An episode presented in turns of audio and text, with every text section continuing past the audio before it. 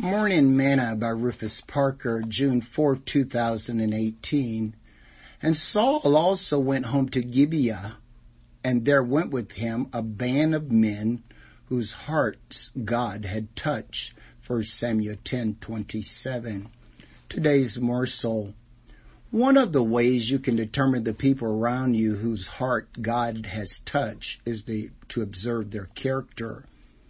When a person's heart has been touched by God, they are more inclined to show honor and respect to authority.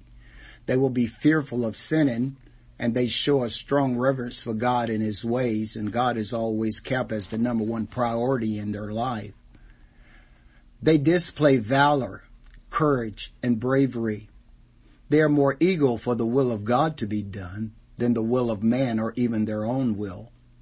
When a man's heart has truly been touched by God, he lives by the motto, for I am persuaded that neither death, nor life, nor angels, nor principalities, nor powers, nor things present, nor things to come, nor height, nor depth, nor any other creature shall be able to separate us from the love of God, which is in Christ Jesus our Lord. Romans chapter 8 verse 38 through 39.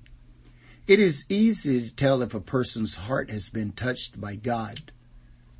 Does your life reflect His touch to others? Sing this song today. He touched me. Oh, He touched me. And oh, the joy that floods my soul something happened and now I know Jesus touched me and he made me whole. Thought for today. He'll touch you if you let him.